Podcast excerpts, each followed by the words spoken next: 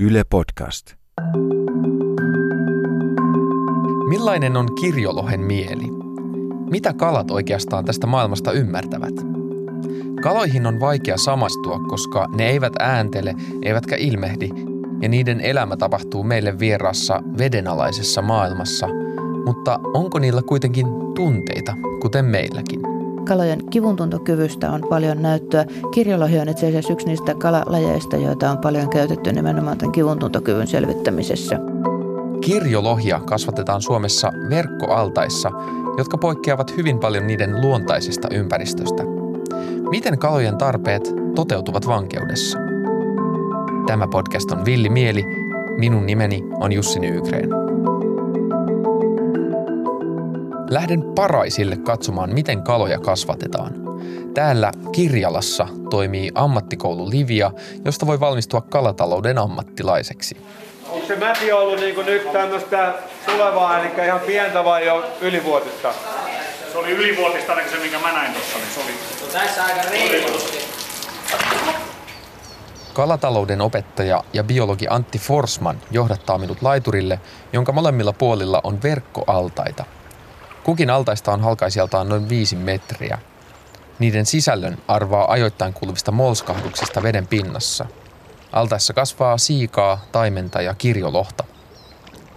Forsman kertoo, että loppukesästä kirjolohet huuhtovat pois päältään loisia, loiskuttelemalla itseään veden pinnassa syy, miksi ne käy pinnalla, pinnalla tässä näin, niin tähän aikaan vuodesta, niin kalatäit lisääntyy lämpimissä vesissä. Ja, ja tota, nyt esimerkiksi ne hyppii, kun kaloilla ei ole niin oikein mitään käsiä tai muuta, millä itsensä raapia, niin tämä on se heidän paras tapa hypätä, hypätä ilmaan ja tulla tuohon, tuohon pinnalle ja läiskyttää vettä ja yrittää sillä tavalla päästä eroon tämmöisistä kalatäistä, mitkä on siinä pinnassa kiinni. Kalatäit on siis kalanloisia? Niin, ne on pintaloisia ja, ja ne voisi sanoa, että jo, jo, jollain tasolla ärsyttää niitä, että niistä ne haluaa. Nehän sitten hinkkaa, hinkkaa itseään esimerkiksi näitä verkkokasseja vastaan tai muuta, että millä ne niistä pääsee eroon. Laitetaanko ruokaa sinne? Laitetaan vaan. Katsotaan nyt vähän, tietysti niin kuin sanoin, että ne on vähän nyt hermostuneessa tilassa, mutta heitetään eka tänne pieni määrä ja katsotaan, tuleeko siihen kukaan. No joku tuli. Joo. Nyt kun pannaan vähän lisää, niin Tämä on se tapa, miten kirjolohi syö. Kirjolohiparvi saa veden pinnan kuohumaan. Satojen kalojen kimaltelevia kylkiä vilahtelee vaahdon seassa, kun kalat tekevät selvää jälkeä rehupelleteistä. Nämä on hyvin tämmöisiä, voisi sanoa, ruo- ruokkia ystävällisiä, että, että tämä lajihan on nyt sitten jo pitkään ollut niin kuin viljelyssä ja, ja totta kai jalostettu sillä tavalla, että valittu emokaloiksi aina niitä, mitkä viihtyy näissä olosuhteissa ja kasvaa nopeasti ja on hyvä ruokahalu ja se näkyy, näkyy kyllä näissä tämän päivän kirjolohissa, että ne on, ne on tota, niille toi ruoka maistuu ja, ja ne ei, ei ole millään tavalla säikkyjä, eli päinvastoin ne kesyntyy hyvin nopeasti. Eli pelkästään se, että saapuminen tänne tota, verkkoaltaan vierelle, niin saa aikaa niissä, jos ne tulee, saa, tulee katsomaan, että joko sitä niin ruokaa tulee. Kun sitten meillä on hyvänä esimerkkinä tässä niin kuin toisella puolella on nämä, nämä tota, taimenet, mitkä on tota, pyydetty Aurajoesta aikanaan näiden, tota, näiden niin kuin emo, emojen vanhemmat on pyydetty Aurajoesta. Eli nämä on nyt kohtuu vähän aikaa sitten otettu luonnosta niin kuin näille heittää tai ihan samaa on saman kokoisia kaloja, niin siellä ei, ei tota, totta kai se on myös siitä kalan luonteesta vähän kiinni, mutta siellä ei juurikaan tapahdu mitään. Nyt ei edes näköjään vilahta. Tavallisesti rehua ei heitellä kaloille käsin, vaan kalat annostelevat itse oman ruokansa. Verkkoaltaessa ne on pelkästään ruokinta-automaatteja käytetään. Et Kalat itse päättää millä he syö. Eli sieltä ruokkiasta tulee semmoinen tikku sinne veteen ja, ja kun kalat käy tönäsee sitä tikkua, niin sieltä putoaa ruokaa. Ja ne oppii tähän hyvin nopeasti. Ja sen jälkeen se parvi käyttäytyy kuitenkin silleen, että siellä käy joku vähän pudottamassa rehua ja sitten ne syö siinä aktiivisesti niin kauan, että kaikki on kylläisiä ja sitten se loppuu. Kuinka paljon ne jahtailee toisiaan tuolla? No ei nää jahtaa toisiaan niin kuin oikeastaan ollenkaan, mutta on näilläkin kuitenkin semmoinen, niin kuin, äh, kyllä ne, ne tietää, ketkä on isoja ja ketkä on pieniä, että se tulee oikeastaan siinä ruokailutapahtumassa. Et meistä tässä ehkä silmällä nähdä, mutta, mutta nyt jos, jos esimerkiksi ruokittaisiin vaan niin kuin kaikki, kaikki rehu pienelle, pienelle alueelle, niin kyllä tosiasia on, että siinä kävisi ne isommat vaan syömässä. Eli ne ei sillä tavalla jahtaa, mutta kyllä heillekin on niin hierarkia syntyy sinne parveen. Että, mutta ei muuta, että nämä, nämä on täysnaarasparvia, niin ne suhtautuu toisiinsa hyvin niin kuin säyseästi. Että ei ole mitään tämmöistä, vaikka jos koiralla voisi olla vaikka jotain tämmöiseen kutuajankohtaan liittyvää sit nahisteluun, niin tämmöistä ei tää, näin. Kirjolohi voi elää verkkoaltaassa melko pitkänkin elämän, jopa kolme vuotta. Se on pidempään kuin lihaksi kasvatetut siat tai naudat elävät. Mitä nämä kalat sitten tekevät päivät pitkät? Ne uivat ympyrää ja välillä syövät. Talvella tapahtuu vielä vähemmän. Niiden aineenvaihdunta ja liikkeet hidastuvat, eikä niitä juuri edes ruokita. No, tämä mun sarjan aihe on, että mitä eläimet ajattelee. Niin tuleeko tota, tällaista paljon mietittyä, että et, et, et tuolla on niin kokevia eläimiä? Öö, no, kaiken lähtökohta on siis, jos ajatellaan, niin kyllä se niin kalan hyvinvointi ja kalan terveys on. Mutta tota, se, se, että mitä kala ajattelee, niin siihen me ei niin kuin ehkä, ehkä mennä. Mutta totta kai nämä kaksi asiaa siis liittyy toisensa. Eli stressaantunut kala, mitä me nyt se stressaantunut kala ajattelee, vaikeasta sanoa, mutta halutaan luoda sellaiset olosuhteet, missä nimenomaan ei olisi mitään tämmöisiä ulkoisia häiriötekijöitä. Että se kala saisi kasvaa niin rauhassa kuin se pystyy. Eli pyritään vähentämään käsittelyt minimiin, että, että siellä ei ole mitään yllättäviä asioita.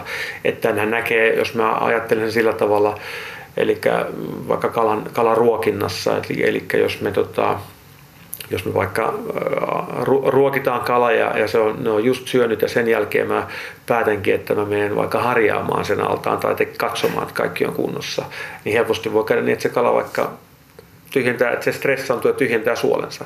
Pyritään niin kuin luomaan sellainen päivärytmi niille, että ne tietää, mitä milloinkin tapahtuu. No, mutta aiheuttaako se esimerkiksi stressiä, että, että ne on aika tiheesti? Ehdottomasti joo, ja se on yksi asia, mihin, mihin kiinnittää huomiota, että, jos, että, kuinka, että se altaan koko, että kuinka paljon sinne voidaan laittaa. Tämä on tämmöistä taistelua sen kanssa, että halutaan tietysti, että on tuotantotilat, niin, niin halutaan hyödyntää ne niin kuin maksimaalisesti, mutta sitten, että kuka sen maksimin mitenkin määrittelee, niin kyllä sen, sitten kalat sen määrittelee, eikä ihminen. Eli jos, jos nyt sitten, jos minä lähden sitä määrittelemään ja totean, että mä haluan näin paljon, mutta se johtaa siihen, että ne kalat sitten kuolee siellä tai niille tulee ne voimakkaita eväkulumia ja muita tämmöisiä oireita, niin silloinhan se on, kaikki tietää, että se on mennyt poskelleen. Kalojen hyvinvointia tarkkaillaan seuraamalla niiden ruokailua ja sairaiden yksilöiden määriä. Kun kala sairastuu bakteri- tai virustautiin, se ei enää pysy lauman mukana ja se alkaa kellua pinnassa. Hapuroivia, pöhöttyneitä yksilöitä kelluu täälläkin muutamia vastaan. Kasvattomon lohet ovat kuitenkin enimmäkseen rauhallisia. Ne vain uivat loputonta ympyräänsä. Villin kirjolohen elämästä tämä on hyvin kaukana – Lajina kirjolohi ei ole Suomen luonnonvaraista kalastoa, vaan se on tuotu Kanadan länsirannikolta Tyyneen valtamereen laskevista joista. Kirjolohet kutevat keväällä joen virtaavaan veteen. Naaras kaivaa soraan kuopan ja laskee mätimunat siihen koiraan hedelmöitettäväksi. Tästä kuopasta poikaset ponnistavat maailmaan. Kirjolohi on petoeläin. Pian kuoriutumisen jälkeen lohet alkavat saalistaa, mitä ikinä suuhunsa saavatkaan. Ensin pientä planktonia, sitten vesihyönteisiä, rapuja ja pikkukalaa. Ne oppivat vaanimaan saalistaan kivenkoloissa ja kasvillisuuden seassa. Niillä on tarkka värinäkö ja kyky tarkentaa katseensa lähelle ja kauas. Ne myös tuntevat veden värähtelyt kylkiviiva-aistillaan. Osa kirjolohen kannoista lähtee ravinnon perässä merivaelluksille. Silloin ne saattavat uida satoja kilometrejä pitkin Beringin merta, jopa Siperian rannikolle asti, palatakseen taas muutaman vuoden päästä synnyinjokeensa kutemaan. Niillä on hämmästyttävä kyky suunnistaa ja muistaa vaellusreittinsä. Oppaana ne käyttävät maan magneettikenttää sekä haistelevat merivirtojen ja tuttujen jokien tuoksuja.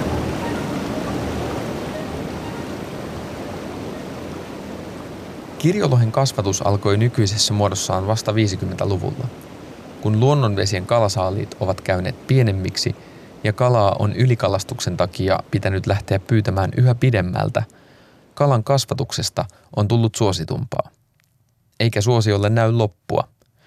Nykyisin esimerkiksi Suomessa ei enää juuri syödä villiä lohta.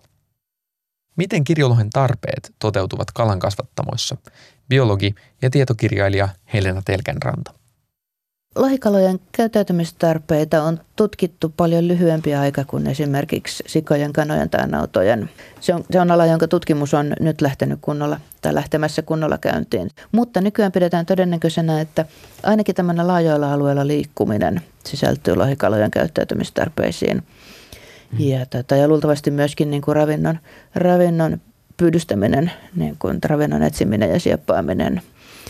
Niin ja, nämä, nämä on siis vaelluskaloja, ne vaeltaa tosi pitkiä matkoja. Sitten kun tätä nyt vertaa tähän tämmöiseen kalan kasvattamoon, niin nämähän on yleensä, niin kuin puhutaan muutamista kymmenestä metreistä ja sitten ne kiertää ympyrää siinä. Joo. Öö, niin mitä seurauksia tästä on, että tämä on niin poikkeuksellinen tämä ympäristö verrattuna niihin luontaiseen ympäristöihin? Se, että nämä ruokakaloiksi käytettävät esimerkiksi lohet teurastetaan sen verran nuorina – että niiden ensin suunnilleen ehkä niihin aikoihin, jolloin niillä suunnilleen luonnossa ehkä olisi se oma ensimmäinen vaellus tai jopa ennen kuin niillä olisi se ensimmäinen okay. kutuvaellus. Mutta luonnollisesti emokalat sitten, jotka on vanhempia, joita käytetään medin, medin tuotantoon ja maidin tuotantoon, mm. niin on, sikä, on jo sen ikäisiä, että ne luonnossa vaeltaisi. Mutta sitä, sitä ei siis vielä tiedetä, sitä ei ole riittävästi tutkittu, että, että onko ongelma se, että ei pääse vaeltamaan. Mutta sitä on tutkittu, että mitä aiheuttaa kaloille se, että ne on hyvin tiheässä niin näissä tota, kasvattamo-oloissa, missä tilaa on paljon vähemmän, missä ne eivät hankautu ja osuu muihin, niin tapahtuu tätä evien, evien vahingoittumista.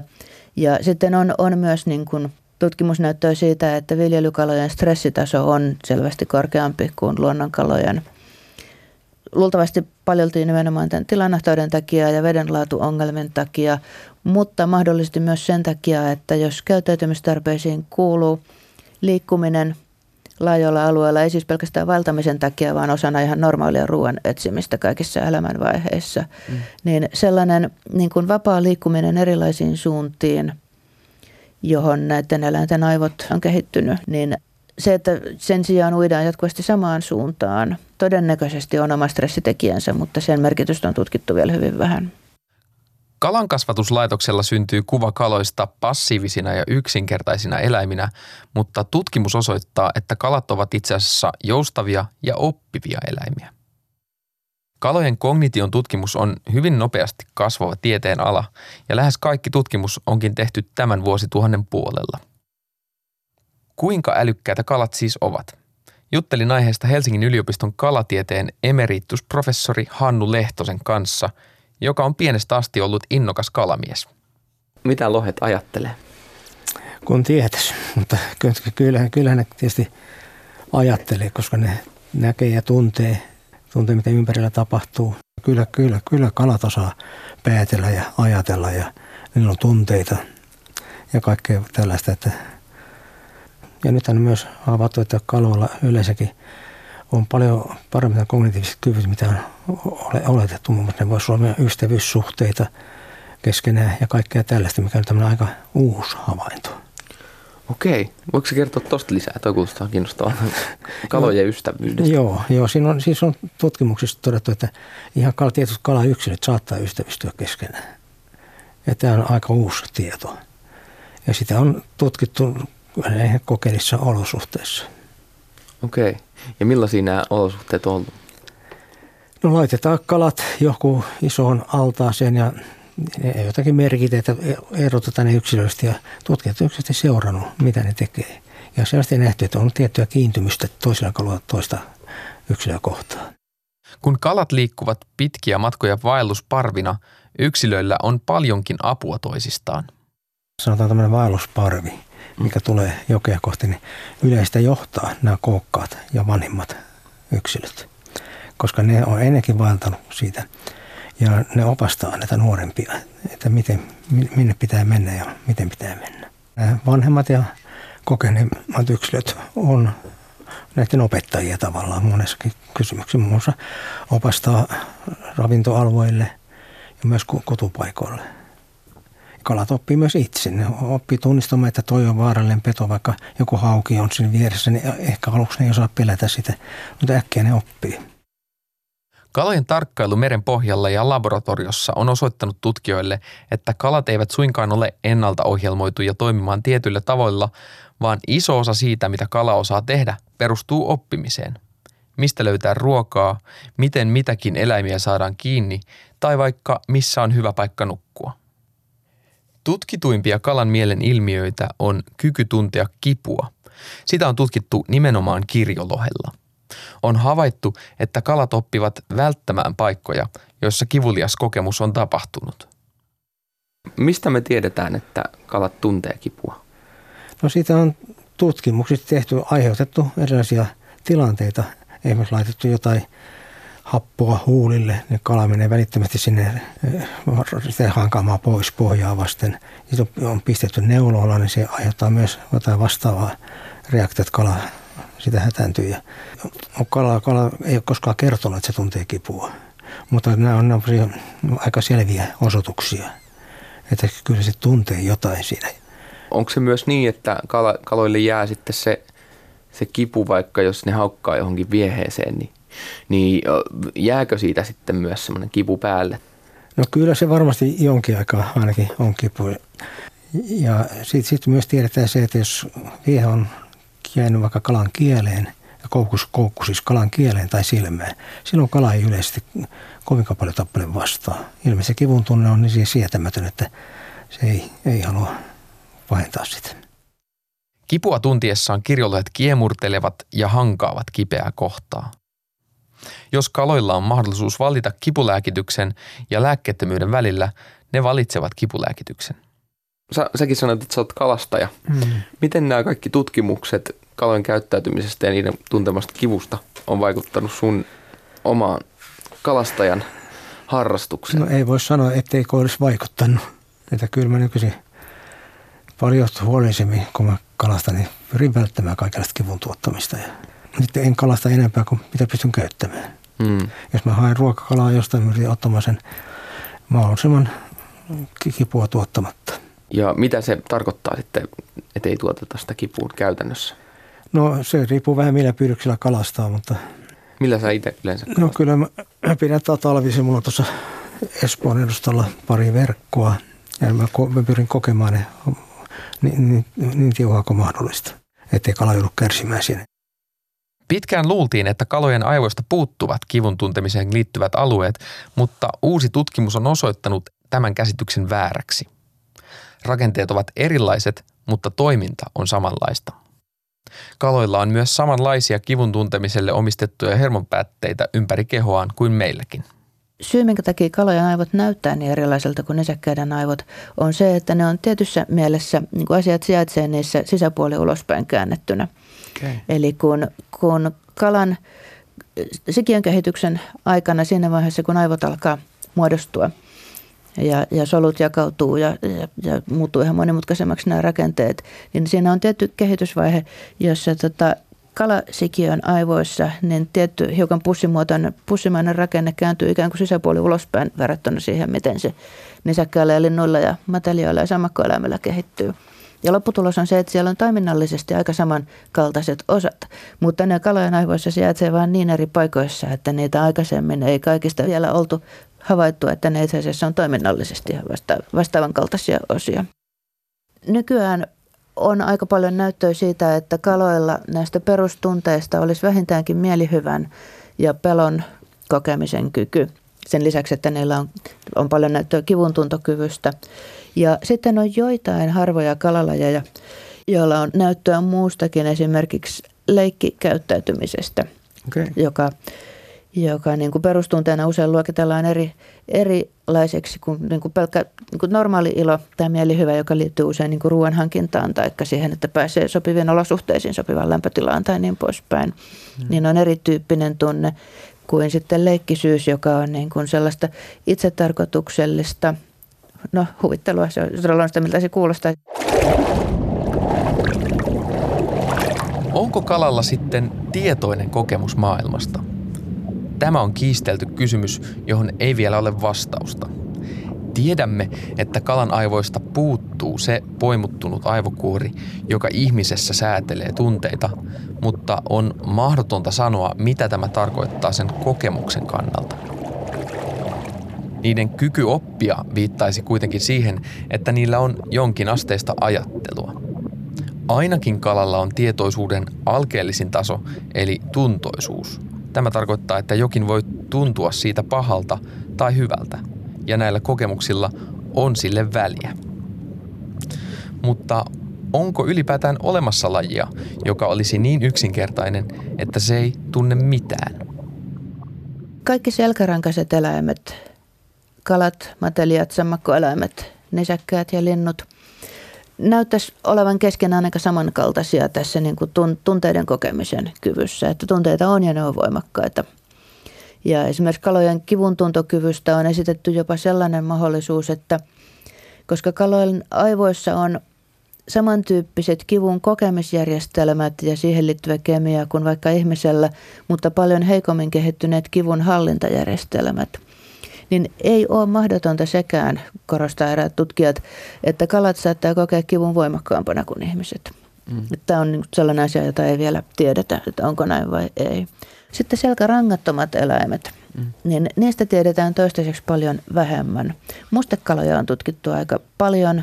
Nehän on selkärangattomista kaikkein älykkään ryhmä, mutta sen lisäksi niillä näyttäisi olevan olevan niin kuin myöskin esimerkiksi pelko- ja mielihyvä tuntemuksia, mutta myös esimerkiksi taskuravut, katkaravut, niin näiltäkin on tutkimuksissa löydetty paitsi kivuntuntokyky, niin myöskin, myöskin näyttöä pelosta, että ne kykenee tuntemaan niin kuin pelkoa tunteena.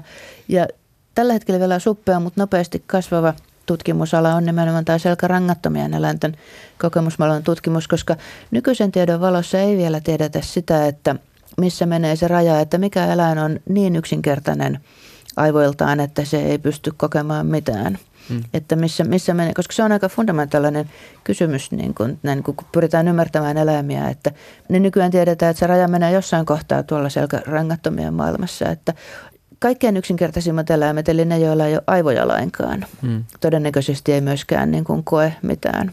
Hmm. Mutta sitten se, että kuinka monimutkaiset aivot tarvitsee, jotta voi olla aitoja kokemuksia mm. selkärangattomalla, sitä ei vielä tiedetä. Onko tämä myös sellainen asia, mitä on tavallaan jossain määrin mahdoton tietää ennen kuin me tiedetään, että mi- miten niin kuin kokemus meidän aivoissa syntyy, koska sekin on aika iso kysymysmerkki Kyllä. tieteessä. Joo, siis ihmisenkin tietoisuuteen ja, ja tuntemuksiin liittyy vielä paljon avoimia kysymyksiä. Kirjolohen tapaus osoittaa, että jos me tarkkailemme tuotantoeläimiä vain niissä oloissa, joihin me ihmiset olemme ne vanginneet, saamme vääristyneen ja turhan yksinkertaisen käsityksen niiden mielen potentiaalista. Kesytetyilläkin eläimillä on tarpeita ja kykyjä, jotka kumpuavat niiden villistä menneisyydestä. Ihminen on tottunut etsimään kasvonilmeitä, että, että on niin kuin helppo luulla, että siellä että kalan tunneelämässä tapahtuu vähemmän kuin mitä siellä tapahtuu, koska kala ei ilmaiset kasvon liikkeellään. Mm. Mutta sitten toinen, mikä vaikuttaa aika paljon siihen, että minkälaisiin eläimiin ketkäkin ihmiset samaistuu tai on kiinnostuneita niistä tai pohtii niiden tuntemuksia, on ihan yksinkertaisesti se, että minkälaisesta elämästä kullakin ihmisellä on tilaisuus olla saanut kokemuksia.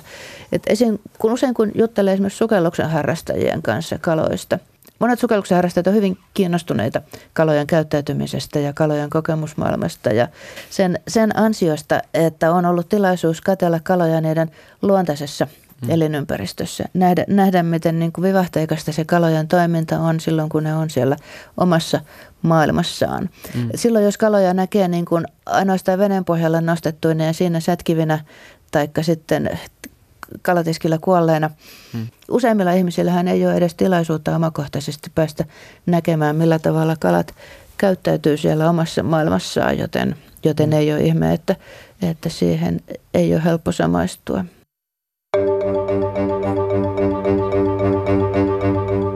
Kalojen kognition tutkimus kertoo ajattelutavan muutoksesta, joka eläintieteessä on ollut käynnissä viimeiset vuodet. Monet ilmiöt, joiden aiemmin katsottiin olevan nisäkkäiden etuoikeuksia, kuten oppiminen toisilta yksilöiltä tai kyky tuntea tunteita, onkin löydetty yhä kaukaisemmista sukulaisistamme. Jako ylempiin ja alempiin eläimiin, monimutkaisiin ja yksinkertaisiin, on jouduttu arvioimaan uudestaan. Vaikka meidän ja kirjolohen yhteinen esi on parin sadan miljoonan vuoden takana, ei kalojen evoluutio ole sen jälkeen pysähtynyt. Päinvastoin, niiden aivot ovat täydellisesti sopeutuneet siihen ympäristöön, missä kirjolohi on kehittynyt. Tarkkailemalla eläimiä saatamme huomata, että monet taipumukset yhdistävät lähes kaikkia eläimiä. Uteliaisuus, uuden etsiminen ja oppiminen auttavat eläimiä löytämään uusia ravinnon lähteitä. Kyky tuntea pelkoa ja kipua auttavat eläimiä pakenemaan vaaraa. Ei siis ole yllättävää, että eläimillä on tunteita ja ajattelua. Tämä on helppo unohtaa, koska ne eivät puhu meidän kieltämme.